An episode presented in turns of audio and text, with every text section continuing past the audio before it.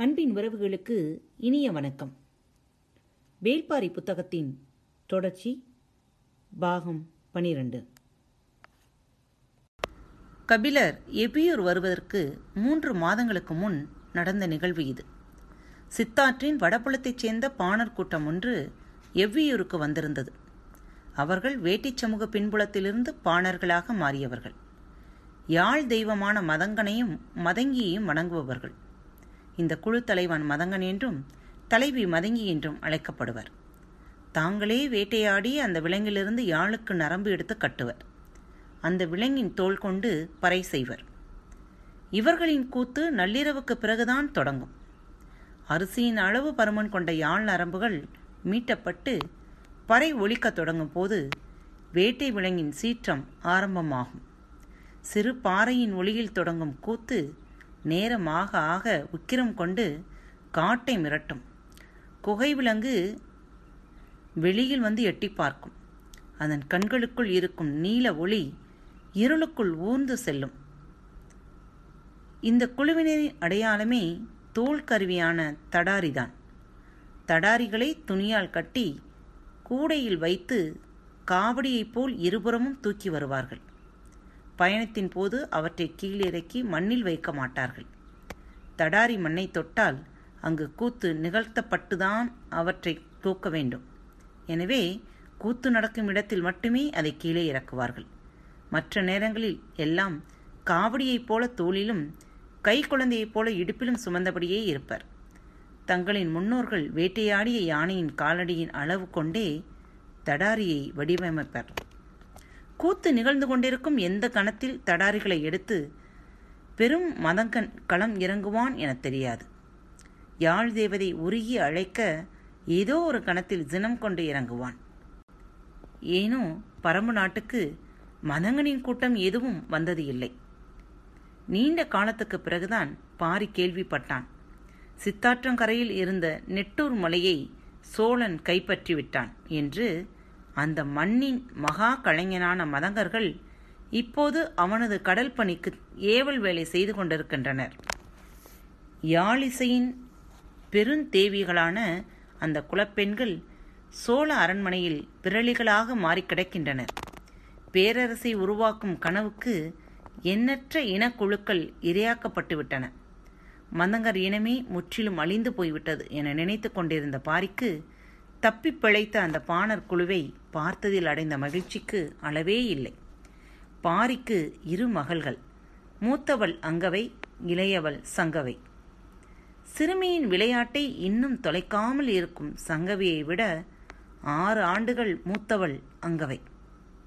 பாரியின் குலக்கொடி தந்தையின் எண்ணத்தை அவரது கண்களிலிருந்தே கண்டறிந்து விடுவார். தாய் ஆதினிக்கு அங்கவையின் மீதான ஆச்சரியம் எப்போதும் நீங்கியதில்லை. தான் அறியாத பாரியை இவள் எப்படி கண்டறிகிறாள் என எத்தனையோ முறை நினைத்திருக்கிறாள். தடாரிகள் எழுப்பும் ஒளி கேட்டு மலை தெய்வம் உள்ளொடுங்கும். மதங்கன் மலை நடுங்க ஆடுவான். தடாரிகளின் பேரொளி காட்டை கிட்டித்து இடிக்கும். காட்டின் ஆதி மைந்தர்கள் ஆடிய ஆட்டம் அது. மதங்கனின் ஆட்டத்தை கதையாக கேட்கும் போதே பலரும் நடுங்குவர். மதங்கன் கூட்டம் வந்திருக்கிறது என்பதை கேள்விப்பட்ட பாரி அடைந்த மகிழ்ச்சிக்கு அளவே இல்லை. பாரி இதுவரை மதங்கனின் கூத்தை பார்த்தது இல்லை. பாரியின் மனைவி ஆதினி அவள் பொதினிமலையில் குளமகள் அவள் சிறுவயதில் புதினிமலையில் பொதினிமலையில் தந்தையோடு சேர்ந்து மதங்கனின் நிகழ்வை பார்த்து பயந்து அழுததை பற்றி பாரியிடம் பல நாள் சொல்லியிருக்கிறாள். உனது சொல்லைத்தான் தந்தை கேட்பார் என ஒருமுறை கூட சொல்லியது இல்லை. ஆனால் தந்தையைப் போலவே நீயும் சொல்கிறாயே என சொல்லாத நாட்களே இல்லை.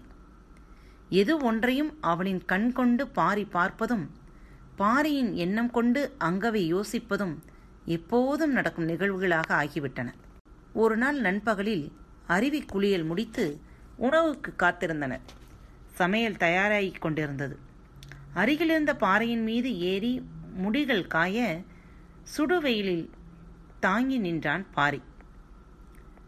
சிறு துணியால் தலை துவட்டியபடியே ஆதினியும் அங்கவையும் பாறை ஏறி வந்தனர் என்ன பார்த்து கொண்டிருக்கிறீர்கள் தந்தையே? எனக் கேட்டாள் அங்கவை. குரல் கேட்டு திரும்பாமல் கண்டுபிடி என்றான் பாரி எதிரில் விரிந்து பறந்த காடு. பின்புறம் கேட்கும் அருவியின் ஓசை. எங்கும் சிறகடித்து திரியும் பறவைகள். அவ்வப்போது வீசி செல்லும் காற்றின் சலசலப்பு என அனைத்தையும் பார்த்தனர் ஆதினியும் அங்கவையும். பதிலுக்காக காத்திருந்தான் பாரி. ஆதினி சொன்னால் எங்கும் பறவைகளின் குரல் கேட்கிறது. ஏதாவது ஒரு பறவையின் குரலில் தீரத்தின் சாயல் வெளிப்பட்டிருக்கும். அதைத்தான் நீங்கள் கவனித்துக் கொண்டிருக்கிறீர்கள் என்றாள். அங்கவையோ? இல்லை. தந்தை வேறு ஒன்றை பார்த்து கொண்டிருந்தார். அதை நான் கண்டுபிடித்து விட்டேன் என்றாள். சொல்லும்போதே அவளது முகத்தில் வெட்கம் பூத்து நின்றது. பாரி அவளை உச்சி முகர்ந்தான். ஆதினிக்கு கோபம் வந்தது. அவள் எதை சொல்கிறாள்? நீங்கள் எதை பார்த்தீர்கள்? சொல்லுங்கள் என்றால் சற்றே பொறாமையுடன். அங்கவை சொன்னாள் அம்மா அதோ அந்த மூலையில் சந்தன வேங்கை மரம் நிற்கிறது பாருங்கள். தந்தை அதைத்தான் பார்த்து கொண்டிருந்தார் என்றாள். இப்போது ஆதினி முகத்தில் வெட்கம் ஓடியது. இவ்வளவு நேரம் அந்த திசையை பார்த்து கொண்டு நின்றது அதனால்தானா என்றாள் ஆதினி. ஆம் நம் மகளையும் காதல் அழைத்துச் செல்லும். அதற்குள் நாம் அவளுக்கு செய்ய வேண்டியவற்றை சிந்தித்துக் கொண்டிருக்கிறேன் என்றான் பாரி. என்ன அது? என ஆர்வத்தோடு கேட்டாள் ஆதினி. நிலமெங்கும் அறியப்பட்ட பெரும் புலவர்கள் பரணரும் கபிலரும். அவர்களில் ஒருவரேனும் பரம்பு நாட்டுக்கு வரமாட்டார்களா என பல நாட்கள் விரும்பியிருக்கிறேன். அந்த விருப்பம் இன்று வரை நிறைவேறவில்லை. என் மகள் மனமுடித்துச் செல்வதற்குள் அவர்கள் வரவேண்டும் என்று மனம் ஏங்குகிறது. அவர்கள் எழுத்து கற்றவர்கள். அவர்களிடமிருந்து என் மகளும் என் மக்கள் சிலரேனும் எழுத்து கற்றால் எவ்வளவு நன்றாக இருக்கும் என்றான் பாரி. அது எனக்கான உங்களின் விருப்பம் தந்தையே அதைவிட ஆழமான ஆசைகள் உங்களிடம் உண்டு. அவை நிறைவேற வேண்டும் என்றுதான் நான் விரும்புவேன் என அங்கவை சொன்னாள். பாரி சற்று வியந்து எதைச் சொல்கிறாய்? என கேட்டான். அங்கவை சொன்னாள் பரப்பு நாட்டில் முழங்காத பறை இல்லை ஆடாத கூத்து இல்லை மீட்டாத யாழ் இல்லை. ஆனால் மதங்கர் கூட்டம் இந்த மண்ணை மிதிக்கவில்லை என்ற ஏக்கம் நீண்ட நாள் உங்களின் ஆழ் மனதில் உண்டு. உங்களோடு அமர்ந்து அந்த விசையையும் கூத்தையும் நான் காண வேண்டும். அதுதான் எனது ஆசை என்றார். சமையல் தயாராகிவிட்டதால் கீழிருந்து அழைக்கும் குரல் கேட்டது.